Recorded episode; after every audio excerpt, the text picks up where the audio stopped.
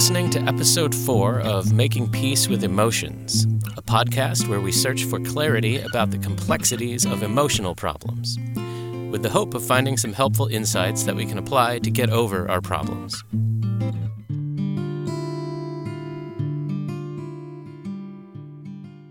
In 2008, I first became a client of the psychologist and author Dr. Amr Barrada. Amr helped me to see how some of my strengths as an analytical problem solver were actually tripping me up in some tricky ways when it came to how I processed my emotions. I learned that, far from being irrational, people with emotional problems are pretty much across the board highly and even excessively rational. So, the usual approaches to addressing emotional problems, such as trying to think more rationally or positively, can actually reinforce our problems. The skills I learned from Amr involve validating feelings rather than trying to change them or make strong cases for why we shouldn't feel them. Amr died last year, and I've created this podcast to share what I learned from him. In these first 14 episodes, I'm reading chapters from Amr's book for clients called Making Peace with Anxiety and Depression. His model for making peace with all emotions, including anxiety and depression, helped me to get onto the path of better and better emotional health. And I want to spread his insights far and wide in this world that increasingly needs them. Appreciating complexity is one of the things people with emotional problems often need to learn to do. I sure needed to. Those of us with emotional problems often have two simultaneous yet incompatible beliefs.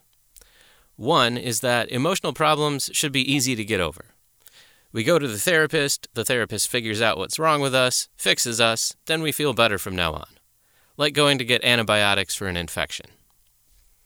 We also believe something else, and this feels like a dirty secret that actually our emotional problems are signs of a deep abnormality, a physiological flaw that can never be understood or recovered from. These two contradicting beliefs lie on the extreme polar ends of a continuum between recovery is easy and recovery is impossible. Healing happens in the middle area between these two poles. Recovery is difficult, but it's also possible. That's why I say Dr. Barrada helped me to get better and better, rather than to get well. The belief that emotional wellness is a state where you feel good all the time is one thing that gets in the way of us finding authentic serenity. Feeling good all the time is a goal that is impossible to attain. And when we think it is possible, or beyond that, when we think it's the only acceptable way to be, and that it should be easy to attain that state, then we feel devastated, and our self esteem suffers when we don't attain this goal of never feeling anxious or never feeling depressed, which we think of as what it means to be healthy. But, unlike achieving a state of perfection, getting incrementally better and better is a realistic endeavor. We can take doable, possible, incremental steps in the direction of a life that has more serenity, more meaning, more efficacy, and more pleasure. And it might help to know that this road to better and better has peaks and valleys. It follows a pattern of three steps forward and two steps back. It's not a straight line, it involves relapses. And relapses are not only unavoidable, but are necessary for long term recovery. We'll talk more about relapses on future episodes. They happen farther along on the path of better and better. I mention them now to highlight the difference between aiming for a state where only positive feelings have meaning versus a path where we walk in the direction of finding more meaning in both negative and positive feelings. For now, we're talking about how to get started on that path. In last week's episode, I read the third chapter in Amr's book, Making Peace with Anxiety and Depression. In it, Amr mentions the difference between being bothered versus being troubled. Understanding this difference is one of the first steps to getting on the path of better and better. The way emotional problems are created, maintained, and recovered from doesn't vary much from person to person. But the content, what it is that we're afraid of, or depressed about, or obsessed about, This is different from person to person, depending on what each person finds most meaningful. One person's anxiety problem might center around fear of having a heart attack, while someone else's problem might concern being judged by others. If these two people were to have a conversation, they might wonder why the other person would be so afraid of the things that they're afraid of. Yet, each of them does feel bothered by the idea of a heart attack and of being judged by others. The difference is, each of them is not only bothered by the content of their emotional problem, they are troubled by it. One of the things that I used to be troubled by is space, like outer space. When I was a young child, I was fascinated by space, by stars and planets and black holes, and I fantasized about what extraterrestrial life might be like. I took astronomy classes in high school and college, and though I never developed a passion for the hands on doing of the science of astronomy, I loved to soak up the beauty and ponder the meaning of the discoveries astronomers made. In my mid 20s, I guess I just kind of forgot about space. It wasn't on my mind a lot. I had a lot to deal with on planet Earth. A traumatic end to my marriage, picking up the pieces of my life, the suicide of a close friend, lots of intense work on music projects, and frustrating situations of disagreement within my bands. By the time my 28th birthday arrived, I was putting a lot of pressure on myself to make sure my band's album was recorded and produced perfectly, and to please everyone in the band some of whom felt the album was taking too long, while others felt it needed more work. I was drinking a lot at night and trying to acquire the taste for marijuana, even though I'd hated the feeling of being high in the past. So I'd stress out about my band situation all day, have a few beers and maybe some pot at night, and entertain myself somehow until I went to bed. When I'd get high, one of the things I would do to entertain myself was to put on some music, search online for an image of the Hubble Deep Field photograph, and zoom in and out of it, mesmerizing myself with a poor man's warp effect. The Hubble Deep Field is an image constructed from hundreds of exposures, taken by the Hubble Space Telescope over a period of 10 days in 1995. I recommend looking it up and learning about it. The experts can tell you the facts about it better than I can. The basic idea is astronomers wanted to see what they'd find when they looked as far into space as they could. And when they zoomed in on this tiny portion of the sky, they found 3,000 galaxies, some of them 12 billion light years away. And that area they zoomed in on was just a 24 millionth of the whole sky. In 2004, they took another picture called the Hubble Ultra Deep Field and in this little pixel of the sky, they saw 10,000 galaxies. I like to zoom in and out on that one too. This was a neato activity when I was looking for escape and had some chemicals in me. But the next morning, when I'd see the image of all those galaxies left up on my computer screen, I'd feel differently than I had the night before. I was uncomfortable with it. My feelings don't seem so mysterious when I say it that way. I was uncomfortable. I was scared. The reality of the vastness of space frightened me. But here's the thing that's tricky about writing to you about how I felt in the past. I was talking to myself differently in the past than I would today. And the way I was talking to myself had everything to do with why I had an emotional problem. At the time, I was surprised by my new fear of space, since it had typically been something I was comfortable with and enjoyed thinking about. Instead of making sense of my fear and seeing it in the context of what was happening in my life, I began to interpret the fear as a sign of mental illness. I might find myself in the grocery store with friends and happen to see a photo of a spiral galaxy on a magazine cover. I would think about how that galaxy contains a hundred billion stars, and how just the distance between one star and another is so far that scientists are unsure whether it's possible for humans to ever feasibly travel between them. Then I would think about how there are a hundred billion galaxies in the known universe. And I'd start to worry that it's not safe for my mind to contemplate such overwhelming things. That I needed to be careful about allowing myself to feel too much anxiety, or else I might wind up crossing some threshold of mental illness and never come back. Then I'd tell myself I have to be able to think about space like everyone else, and I must not be overwhelmed by it. And if I can't do that, then that's a sign I'm mentally ill. I must not think about space, and I must think about it. A double bind. Everyone with an emotional problem is trapped in some kind of double bind like this. And in this episode's chapter from Amr's book, we'll start to hear about how they are resolved. When we're in a double bind, we're giving ourselves two simultaneous and opposite imperatives. And the natural response to telling yourself you must do something and must not do it is panic. So I'd panic, standing there in line at the grocery store. And I'd get quiet and I'd be afraid everyone could tell I was quiet and that I was acting mentally ill, and that I was mentally ill. I'd try my hardest to pretend like nothing was wrong, and then I'd try to get away from everyone. Maybe to go to the bathroom so I could be alone and not worry about showing my fear to anyone. And this behavior of heading to the bathroom when I was scared, I shamed myself for it and told myself only a sick person would do such a thing. My panic about space would happen automatically whenever I'd see space pictures out and about or on TV, or when I'd look up at the stars and moon at night. I'd try to avoid situations where I'd be reminded about space, but it's pretty hard to avoid noticing the sky. It never would have occurred to me back then that the road to recovery would involve validating my feelings and behaviors, including the avoidance. What I thought was happening was that I was feeling things that were inappropriate and made no sense.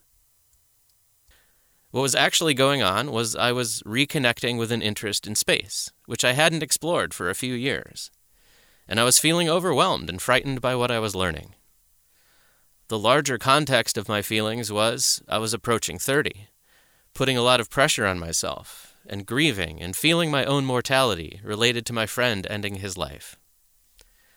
How much sense it makes to feel scared about death and the vast mystery of space. How common, even universal, an experience, especially as one grows older. But I wasn't able to see the sense these feelings made, or how normal they were. It was at this point in my life that I became a client of Dr. Amr Barrada. On the day of my first session with Amr, I entered his waiting room and sat nervously on a sofa.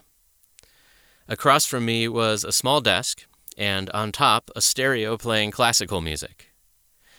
Next to the stereo was a small picture frame, the kind you'd see on a person's office desk, displaying a picture of their spouse or kids. Except the photograph in this frame was of a spiral galaxy. On the coffee table before me, magazines were spread out like in a doctor's office. Half of them were Psychology Today, and the other half were astronomy magazines. I was scared of the magazines and the picture of the galaxy, yet at the same time, because of them, I felt like I was in the right place. During my first session with Amr, I learned that astronomy was one of his passions. I learned that after he first stopped being troubled by his own agoraphobia and generalized anxiety disorder, one of the first things he felt inspired to do was read voraciously about astronomy and start paying attention to the news every day. He wanted to know what was going on in the world he found himself in, rather than try to protect himself from feeling uncomfortable. I asked if outer space had ever scared him. He said, It still does. Zillions of galaxies out there, all crashing into each other. This is when I was first introduced to the difference between being bothered and being troubled. As normal as this idea may sound to someone who hasn't endured an emotional problem, Something I hadn't considered before was the idea that being scared of something isn't a problem. My attitude toward fear at that time was that it was weak, and that if you felt too much of it, something was wrong with you, or feeling too much of it would harm you. I also believed admitting your fears to others was weak, and telling yourself you're not afraid would keep fear away.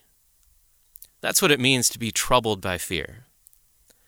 Being troubled by fear starts with believing that feeling fear is unacceptable and unhealthy. In other words, interpreting fear as dangerous. Then, when I notice myself getting scared, I see myself as in danger. And what's the natural emotional response to perceiving something as dangerous? You guessed it fear. That's a vicious cycle. I'm afraid, then I'm afraid of being afraid. And then when I see my fear about fear as dangerous, I become afraid of being afraid of being afraid, and so on. So when I would look at the Hubble Deep Field photo, I wasn't just feeling scared at the vast mystery of space. I was also telling myself that my fear was abnormal and something I should be able to eliminate.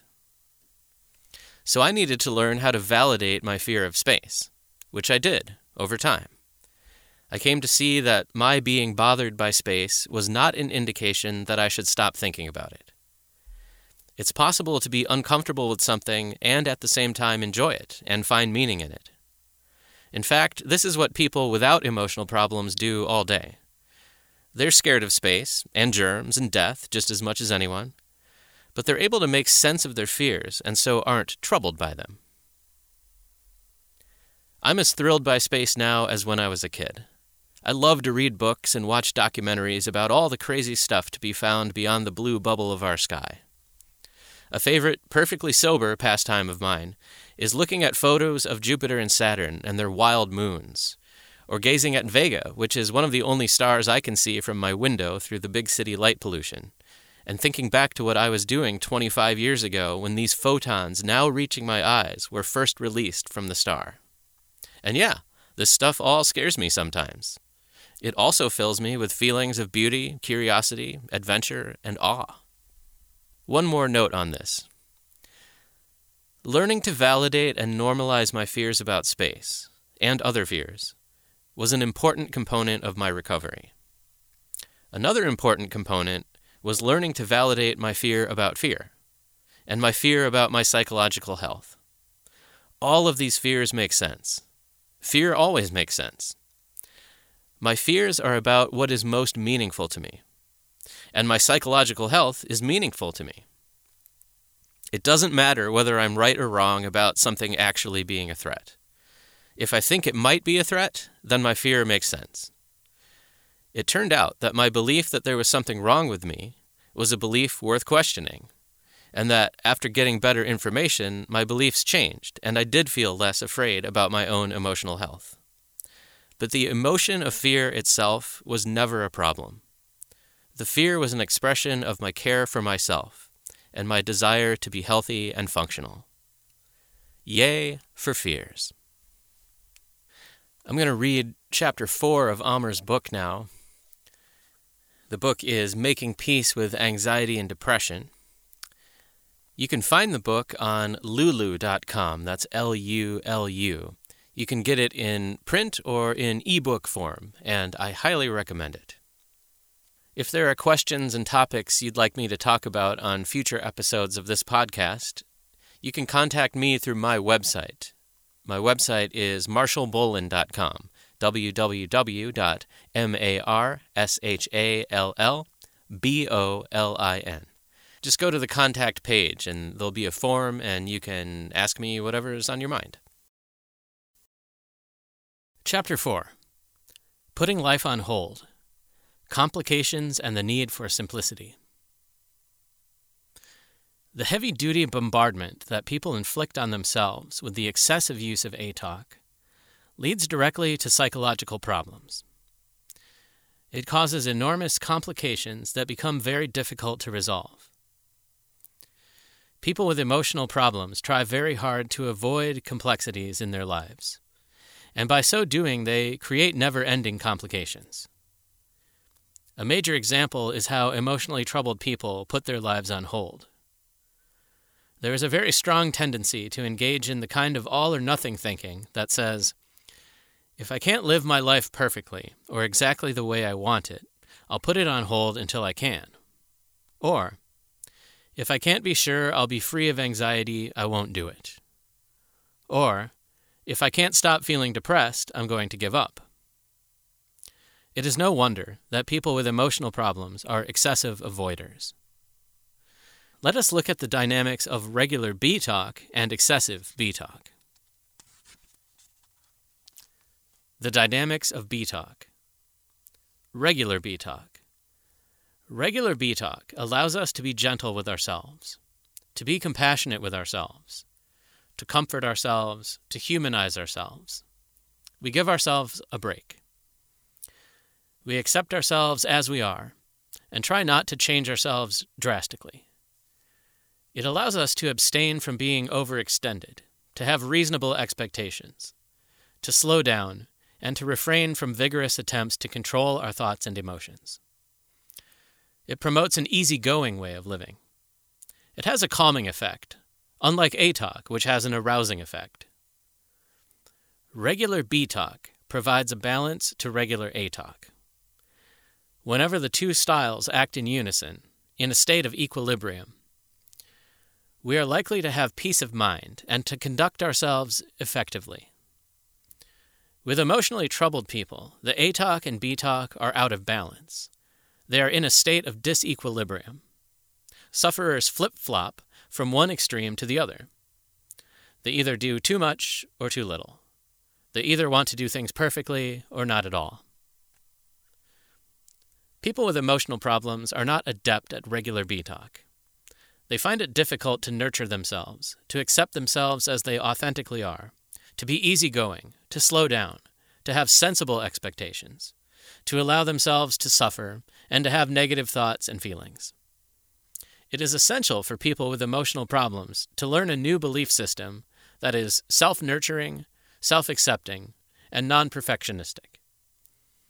They need to find a way to know the difference between the need to be effortful and the need to be easygoing, to develop the skill to know when to arouse themselves and when to calm themselves, to know when control is possible or desirable and when it isn't.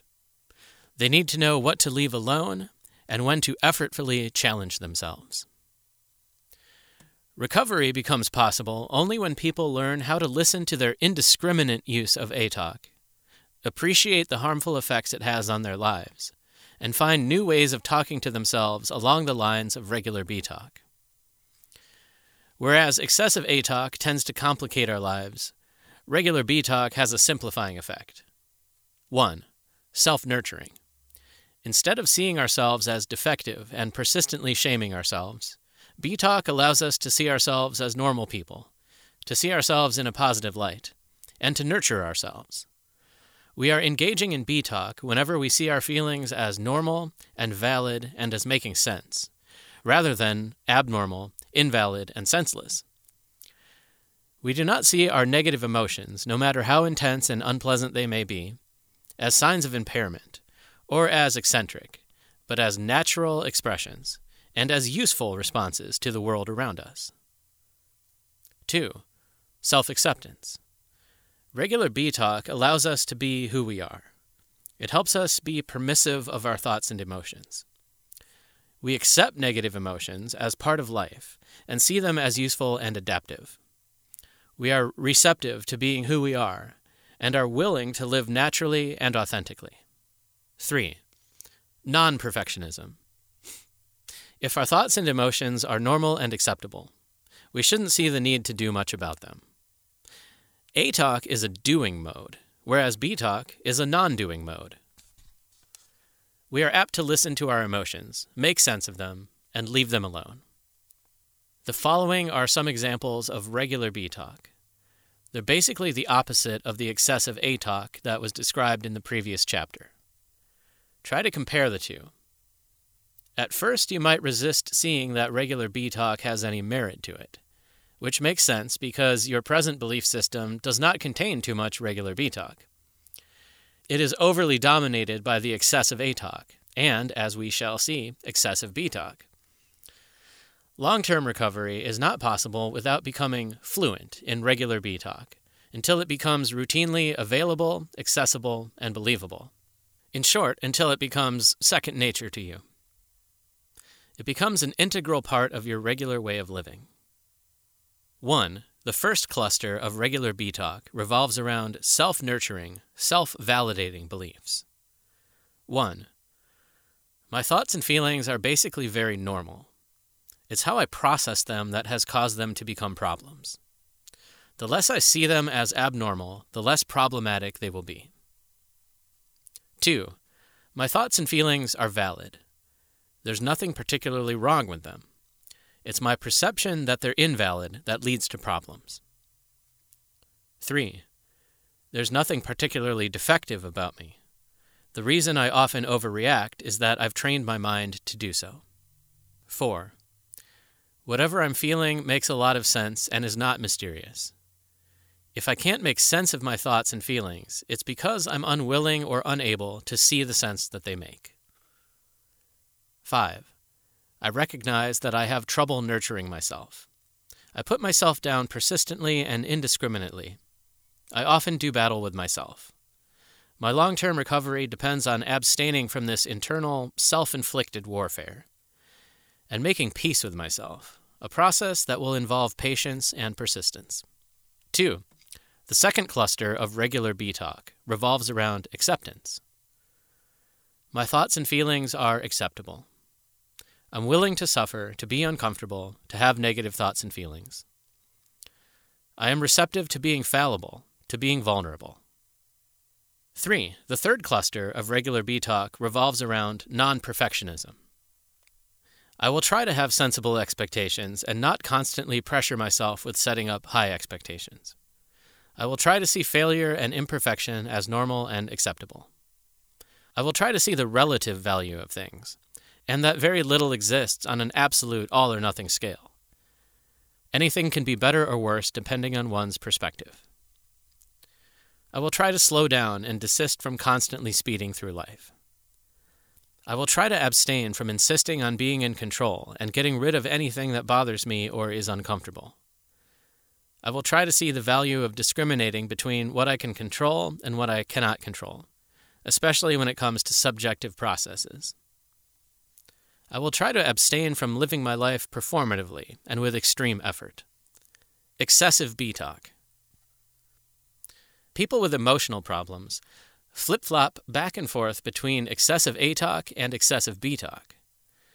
They try effortfully to live perfect lives that are free from negative thoughts and feelings. And when they don't succeed, they have a strong tendency to switch to the opposite extreme. They give up trying. I think of that as excessive B talk. They put their lives on hold in some way or another. This tendency can be so extreme that people stop living meaningful, purposeful lives. Their lives become static, devoid of vitality. They end up stagnating. Someone with social anxiety stops having meaningful social contacts and becomes severely withdrawn. Someone with agoraphobia limits her mobility, even becoming virtually housebound. Someone with generalized anxiety is so paralyzed by obsessive worrying that it consumes his life. Someone with a fear of driving simply stops driving. Someone with a severe case of depression abstains from living meaningfully and purposefully. The excessive escape and avoidance behaviors are seen in this book as manifestations of excessive B talk. The thought processes are mostly dominated by an all or nothing way of thinking. If I can't be sure I won't be anxious, I won't do it at all. If I can't completely get over my depression, I'll put my life on hold until I do. I will avoid all places where I suspect that I might have a panic attack. I won't go anywhere until I'm feeling good. If I feel uncomfortable, I will leave right away. I'll stop seeing my psychologist if I'm not over my problem after a few visits. Carried to an extreme, this kind of thinking obviously leads to extreme emotional, mental, social, and occupational dysfunction. Recovery from emotional problems depends on finding ways to stay away from the excesses of A talk and B talk by seeking more moderation and more harmony between these two opposite ways of thinking. The opposite of doing things perfectly is doing things as well as one can, rather than giving up. And the opposite of extreme avoidance is not going back to excessive effort and perfectionism.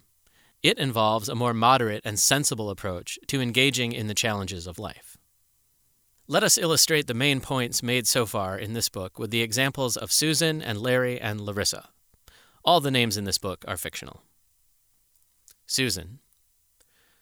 Susan was terrified of public speaking, and she shamed herself persistently for having that fear. She told herself her fears do not make any sense, that they are unacceptable, and that she has to put an end to them. She felt overwhelmed whenever she had to give a public presentation and felt her career was threatened by these stupid fears. And so she instructed herself to bring them under control. When she gave a presentation, she told herself she had to make sure to be super calm and give no indication that she was in the least bit nervous.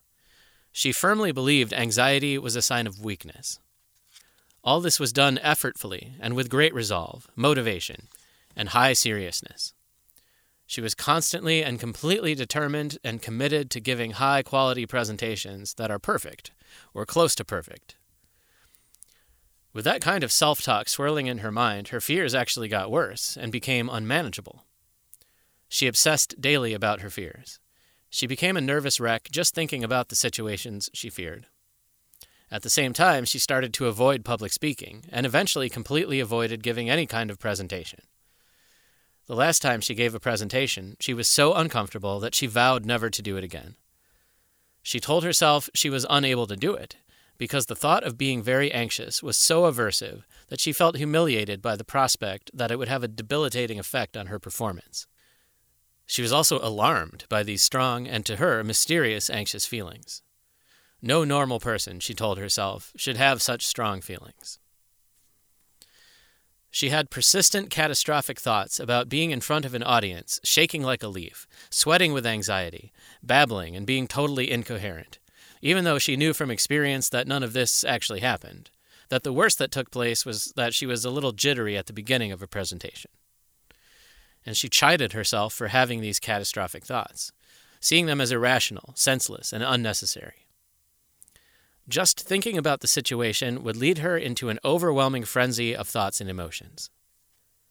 The more she pushed herself to control the thoughts and emotions, the more she dwelled on them, until her mind became super vigilant of them. So that eventually the slightest hint that she was thinking about the situation would lead to a torrent of A talk. Telling herself to not think about the fearful thoughts obviously made her think about the thoughts. The more shaming, intolerant, and controlling she became of the fearful thoughts, the more troubled she was by them, which made the fears even more likely to intensify and be even more troublesome, which she then responded to with more self shaming, intolerance of her thoughts and feelings, and a renewed determination to control and eliminate them. The result was a vicious cycle between fearful thoughts and the excessive A talk. The more scared she was, the more she engaged in the A talk, which then led to a further intensification of her fears, and so on. She felt forced into abandoning all efforts to give presentations, for her thoughts told her that the shame she would experience if she gave up a defective presentation would be too unbearable. The torment that was persistently felt by Susan continued even though she stopped giving presentations, since she shamed herself mercilessly for her avoidances, telling herself she was a coward and a dismal failure. It is a mistake to think that it was the anxiety that caused the problem to get out of hand. Handled differently, the anxiety would have never become a problem. It was the way she was handling it that led to a serious problem. It was the constant shaming of herself, her intolerance of her thoughts and feelings, and her vigorous attempts to control them that created a problem. Had she treated the fears in a natural, easygoing style that is permissive of negative thoughts and emotions, that is, with regular B talk, the problem would have never developed. As a result of this heavy bombardment of excessive A talk, her fears became progressively more persistent and more automatic, so that they developed a life of their own. They became autonomous. The harder she shamed herself, and the harder she tried to control her fearful thoughts, the more vigilant her mind became of them, so that her mind would overreact at the slightest thought of the fearful events. She became afraid of being afraid of being afraid, ad infinitum, in an endlessly uncontrolled spiral. Her fears perpetuated themselves. Her fears became fearful, and her fear of fear became fearful. She not only obsessed about her fears, but also obsessed about her obsessions, so that the obsessive process itself became chronic and autonomous. Her mind became so engrossed with her fears that it had little space for much else. She focused very little on her personal life and even less on her duties at work. Her mind had become so overworked with the excessive A talk that it became overloaded and overextended. Her daily life became severely impaired. She couldn't focus or concentrate on most of her daily activities. She stopped reading, playing the piano, or spending time with her children. She felt persistently depressed. It's a mistake to think that what led to this problem was an irrational way of thinking. that had she approached her problem with more rationality, it would have never gotten out of hand. Susan, in fact, was an extremely rational, analytical, intellectual kind of person who put a great deal of effort into trying to be rational about this problem, but never with any success. It's also a mistake to think that Susan had a negative personality, and that had she been more of a positive person, more of an optimist, she would have overcome her problem. In fact, long before she sought therapy, Susan had doggedly tried hard to end the negative thoughts and replace them with positive ones, to no avail. She had tried hard to persistently engage in positive affirmations as a way of ending her negative thoughts and emotions. But all that did was make her more negative about her negativity. The positive thoughts were not authentic and had little believability. It is also a mistake to think that Susan's anxiety stemmed from an inability to relax. In fact, she had excellent relaxation skills. She had taken a relaxation course, had tried meditation, and various other techniques, but none of them had helped with this problem. After a relaxation session, she would feel physically relaxed, but the problem remained intact. What all these pursuits had in common was that they reinforced her strong determination to rid herself of anxiety. And at some point, even relaxation became an aversive experience, for the problem remained unchanged. And after a relaxation session, she would say her body would be relaxed, but her mind was still like a zoo, buzzing away with tormenting thoughts about her failure to control her problem, and the probability that her job would be in danger of termination. Her job was so meaningful and purposeful to her that she exerted all this enormous pressure on herself to not allow any thoughts of failure. She was constantly reminded of her mother's admonitions to her that in order to succeed, she had to overextend herself without restraint. That's the same message that she heard throughout her childhood failure is unacceptable. If you want to succeed, you have to work at it incessantly and flawlessly. Her excessive need for thought control persistently led to a state of emotional and mental exhaustion, a profound burnout which ultimately led her to decide to permanently discontinue giving presentations, excessive B talk. And she even came close to quitting her job. On the one hand, she had felt obligated to get rid of these fears completely and immediately, and to give presentations of very high quality. But at the same time, she became progressively abstinent from challenging herself. The result was a double bind, which led to a powerful feeling of mental and emotional entrapment. It is impossible to do something perfectly and not do it at all at the same time. In therapy, Susan was encouraged to take risks and return to public speaking, as required by her job, thus ending the extreme avoidance, the excessive B talk. At the same time, she was encouraged to gradually stay away from a perfectionistic approach and engage in a more moderate style of dealing with her fears. She encouraged herself to face the discomfort of her fearful thoughts motivating herself in a moderate manner to take risks with challenging situations.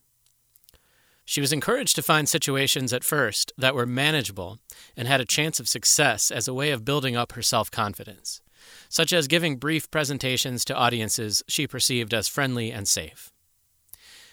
This is the more moderate style of A talk we are referring to as regular A talk. These challenges required courage, motivation, and determination. But they did not require an excess of these qualities, for the excess would have interfered with her ability to give presentations. She was thorough in her preparation, but not too thorough. Often, the best public speakers prepare a vague outline and leave a lot of room for spontaneity, for once they become immersed in their presentation, their fears rapidly dissipate. At the same time, she instructed herself to abstain from insisting on success, to be permissive of the anxiety, and to try not blaming herself if the challenges she took on did not turn out exactly the way she wanted. This is the easygoing, permissive, self accepting style we are referring to as regular B talk. Just before she gave a presentation, she would tell herself to slow down and be permissive of the anxiety she was feeling, and to be authentic with herself by staying away from the false reassurances that said that this should be an easy challenge or that she would have no difficulties with it. Instead of these false reassurances, she was prepared for the probability that this would be a difficult presentation, that there was no getting away from the fact that she would be uncomfortable. and that the outcome may turn out to be disappointing. Susan's approach was balanced. She encouraged herself to take risks and challenge herself, while at the same time adopting a self nurturing, self accepting style that allowed her to be receptive to any outcome. Such a balanced approach was very effective, for the more she was willing to be authentic with herself and not insist on performing perfectly, and the more her expectations were sensible and attainable, the more she was willing to take risks, which would help improve her sense of competency, which would then bolster her self confidence in taking even more risks. Her self confidence improved so much, as did her perception that she could manage her anxiety well, that she eventually was not only willing to give presentations, but actually sought opportunities to give more presentations. The quality of her personal and professional life improved considerably, so that eventually she would describe herself as a happy, contented person. Larry. Larry had a persistent, highly developed fear of driving, especially on freeways. He berated himself strongly for having that fear. He told himself he had to stop being afraid and to learn right away how to control and get rid of his fears. This is the excessive A talk, and only served to intensify his fears. The more he pressured himself, and the more effortfully he pushed himself to drive on the freeway, the more scared he became. He developed a persistent fear of being afraid. However, at the same time, Larry decided to extensively avoid driving, which also intensified his fears because it reinforced his perception that driving was dangerous, and that he was not capable of driving without unmanageable anxiety. Instead of just being afraid, he became convinced that driving was much too dangerous. By avoiding the freeway, he also avoided the anxiety he feared. Whenever he drove, he was a nervous wreck, trying very hard to circumvent the anxiety by engaging in thought stopping and forceful distraction. He kept telling himself this problem had to be eliminated, for it threatened his ability to be mobile, to go to work, and to be a socially viable human being. He constantly reassured himself that he had nothing to be afraid of, that his fears were irrational and, quote, silly, and that he had to replace them with positive thoughts. He tried hard to relax while driving, thinking that he wouldn't be anxious if he was relaxed, and not appreciating that being relaxed while driving was a lot more dangerous than being anxious. None of this worked, so he tried harder to make it work, attributing his failure to insufficient motivation and effort. He would engage in breathing exercises, kept pushing himself to face his fears, and admonished himself for being cowardly. The more the A talk, the worse his problem became. And the worse it became, the harder he would shame himself, the more unaccepting he was of his fears, and the more vigorously he would motivate himself to succeed at all the strategies he was trying. And so, on the one hand, he pressured himself excessively to succeed at driving, while at the same time he gradually stopped challenging himself. This is a guaranteed prescription for the development of an anxiety problem. And it was in part fueled by all or nothing thinking. He either had to succeed, which to him meant being totally free of anxiety, or he was going to give up on driving altogether. Just like Susan, Larry was trapped. He was the victim of his own psychological self entrapment. He could not avoid driving, for the avoidance was shameful and unacceptable, and very threatening to his well being and to his vitality as a well functioning human being. And yet, he could not get himself to drive, since that would surely lead to unmanageable anxiety, which was also shameful and unacceptable. Unable to explain this problem in simple and accurate terms, he became convinced that his problem was a sign of a deeply rooted impairment. He continuously pressured himself vigorously to drive, and to do so perfectly, which meant he had to drive without anxiety, especially panic attacks, and without any, quote, defective behavior, such as pulling over. And yet he became so fearful of driving that he told himself he must not expose himself to the terrors of anxiety and panic. He was damned if he drove, and damned if he didn't. This is a theme that pervades all emotional problems. A more balanced approach was called for. On the one hand, Larry was encouraged to see the damage caused by this style of excessively shaming himself, being intolerant of his thoughts and feelings, and trying hard to control and get rid of anything that was uncomfortable and that he perceived as defective. These defects included feeling anxious or having what he called silly, stupid, and irrational thoughts.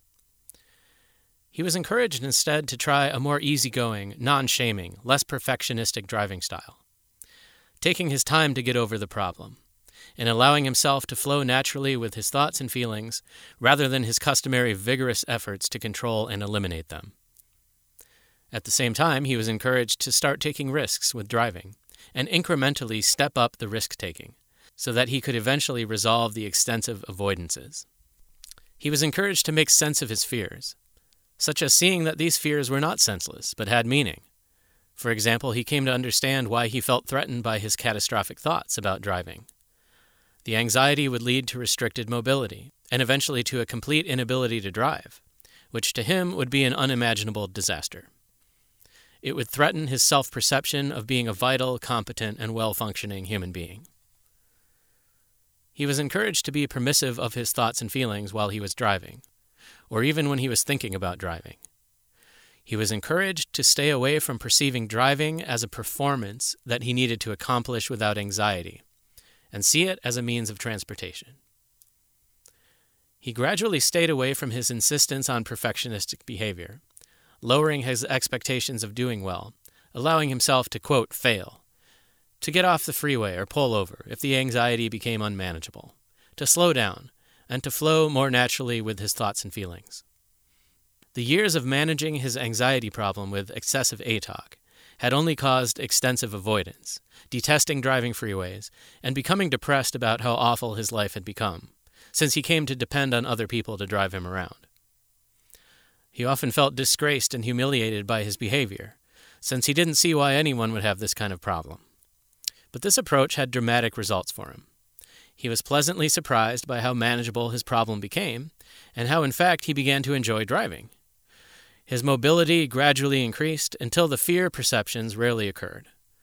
He did nothing drastic to change himself, and yet his life became transformed from a chronically fearful and avoidant person to becoming someone who lived a more vital and purposeful life. He became patient giving himself as much time as was needed to get over his problem. While driving, he would try to be accepting of his fearful thoughts, and even when he was thinking of his fears in the comfort of his own home, he would stay with his fears and not try to manipulate them. He became less fearful of his anticipatory fears and would abstain from talking himself out of the thoughts, and instead allowed them, quote, free passage. Larissa, Depression might seem to be very different from anxiety disorders, and on the surface they do look different. However, though the content may be different, the underlying processes are identical. Larissa was a severely depressed person who had just had a baby. Her baby was healthy and everything in her life was going reasonably well. She had a great husband, a wonderful house, good friends, and lots of money. What more could she want? And yet she was very depressed. She also had a mother who was very sick, and Larissa could not find enough time to take care of her. The mother didn't complain, but Larissa felt guilty that she was unable to do more to help her mother. The depression became so severe that she couldn't take good care of her baby, requiring extensive paid help, which only drained the family finances. Her husband had to work overtime to support the family and couldn't help with the considerable tasks at home or offer his wife much emotional support, for he himself felt emotionally and physically drained. Larissa was in the same double bind that Susan and Larry were in. On the one hand, she had to deal perfectly with the stress of having a baby and having a mother with poor health. On the other hand, she became highly avoidant of dealing with these difficulties. On the one hand, she would not give herself permission to feel depressed, for she would tell herself she had no right to feel that way, and that these feelings would be detrimental to her ability to function well. She had to be super strong under these difficult circumstances and not allow any weaknesses. Negative emotions to her were signs that she was a weakling and impaired in a deep, irreversible way. The result was that she would feel even more depressed, which would compel her to renew her efforts to eliminate all negative thoughts and feelings.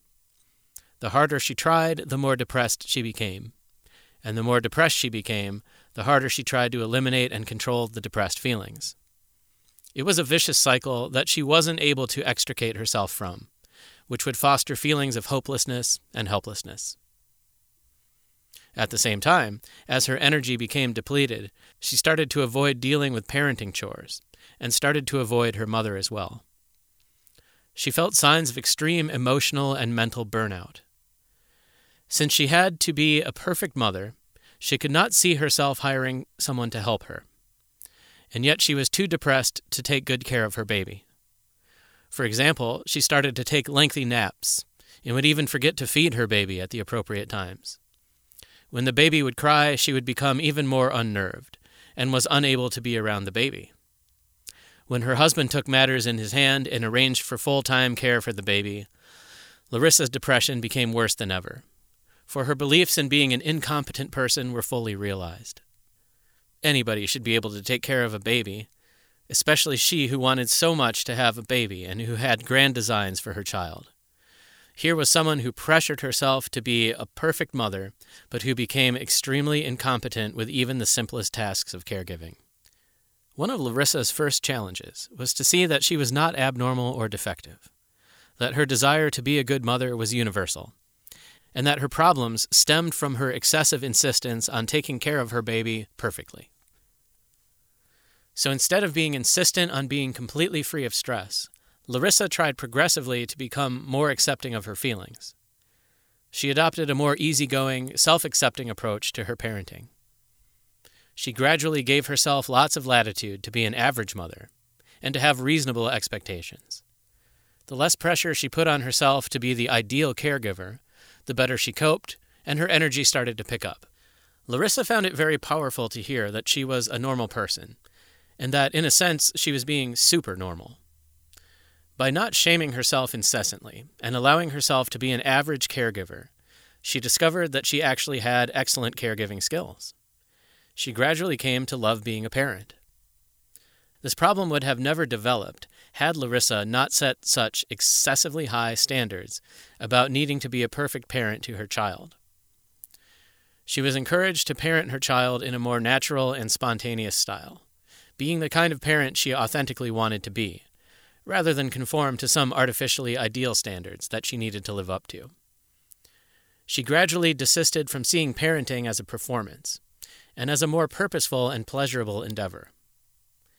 Instead of focusing so much on her internal states and finding them defective, she was progressively able to leave her emotions alone and focus more on the task at hand. She came to see that her feelings had never been a problem, nor was the stress, but came to validate that taking care of her baby was a significant challenge, as it commonly is. And now that she wasn't all consumed by her internal states, and better able to let them be, her focus of attention gradually shifted away from herself and toward her parenting responsibilities, reconnecting with her mother, and getting on with her life in a meaningful and purposeful way. Concluding note The reader might infer from the way these cases are being presented that the therapy was simple and easy, and proceeded very smoothly and without snags. That is not true. As was mentioned in the first chapter, emotional problems are complex. Complexity needs to be respected and be seen as normal and valid, for there is a strong tendency to minimize how complex these problems are and to see them as easy to get over, when the opposite is usually true. Denial and minimizing become ways people use in order to take an easy path to the perfect outcome they so desperately strive for, one that is totally free of negative feelings or any other, quote, blemishes. Minimizing the severity of a problem perhaps for the sake of having a positive attitude, merely gets people to avoid dealing with the complexities. The results are usually poor. It is also true that emotionally troubled people tend to exaggerate, which is the opposite of minimizing. For example, at the outset of therapy, people have an unbalanced view of how difficult or easy their problems are. On the one hand, they see them as easy to overcome, or at least they should be easy to overcome and on the other hand, they see them as impossible to overcome. When asked how long they think it will take them to get well, they are likely to say they should be able to do it in two months at the maximum.